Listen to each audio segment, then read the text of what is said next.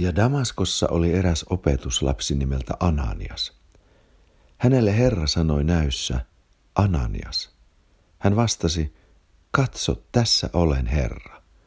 Niin Herra sanoi hänelle, nousi ja mene sille kadulle, jota sanotaan suoraksi kaduksi, ja kysy Juudaan talosta Saulus-nimistä tarsolaista miestä, sillä katso, hän rukoilee.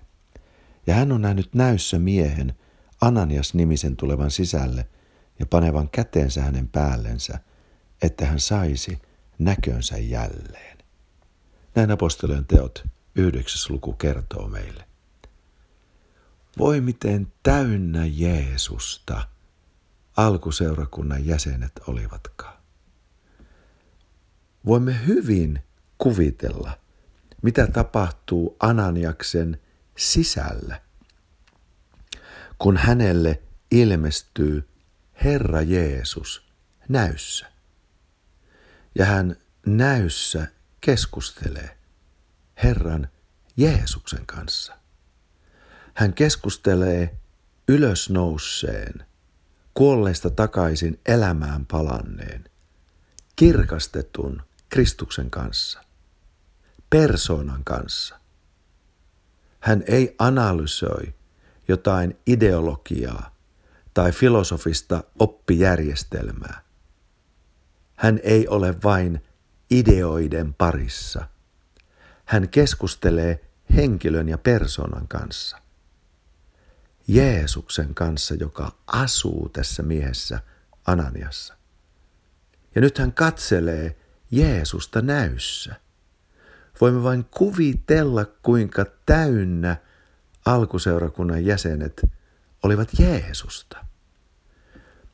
Ja kuinka mahdotonta oli pysäyttää Kristuksen ruumiin jäseniä, siis seurakuntaa. Sillä ylösnoussut ja kirkastettu Kristus asui heissä. Heillä oli tuo mies, joka johti heitä. Tuo mies, joka asui jokaisessa heissä. Puhui jokaiselle heistä. Puhui, kun he olivat yhdessä, puhui heidän keskellään. Puhui, kun he olivat yksin hänen edessään. Tuo mies ohjasi omaa ruumistaan – miten mahdotonta oli pysäyttää ja edelleen meidänkin aikanamme täysin mahdotonta pysäyttää seurakuntaa. Ja tässä meille kerrotaan, kuinka Ananias pitkään keskustelee näyssä elävän kirkastetun Jeesuksen kanssa.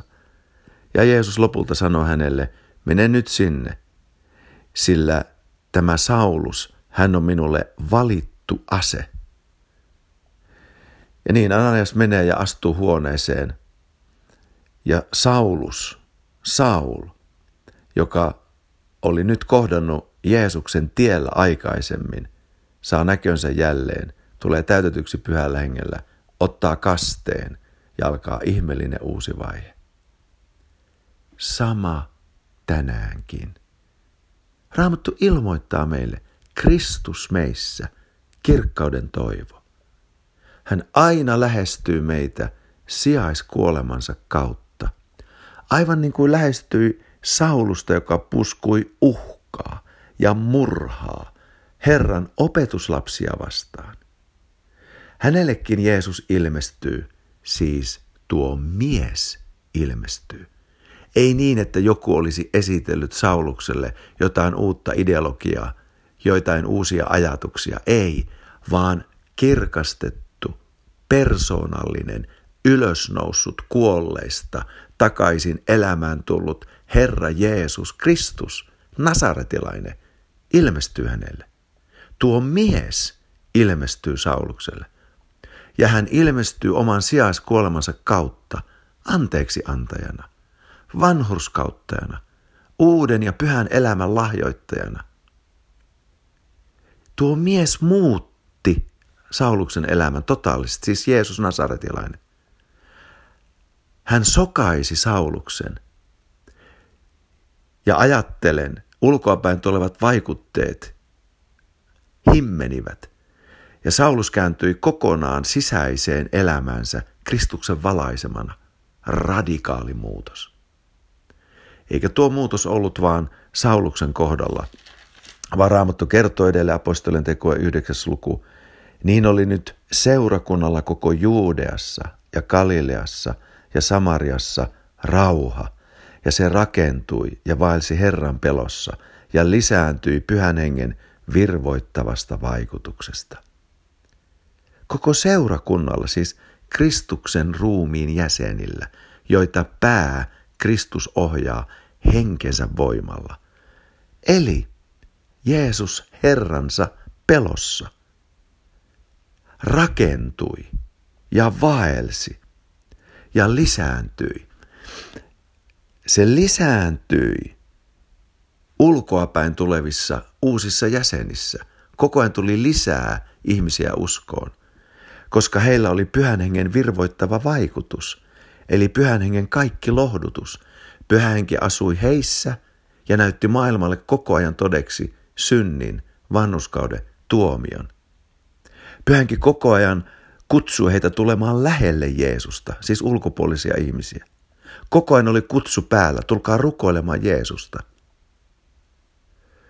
Ja sitten taas jo uskoon tulleet, joissa Kristus jo asui heidän sisällään, he sisäisesti rakentuivat, koko ajan vahvistuivat uudessa elämässä.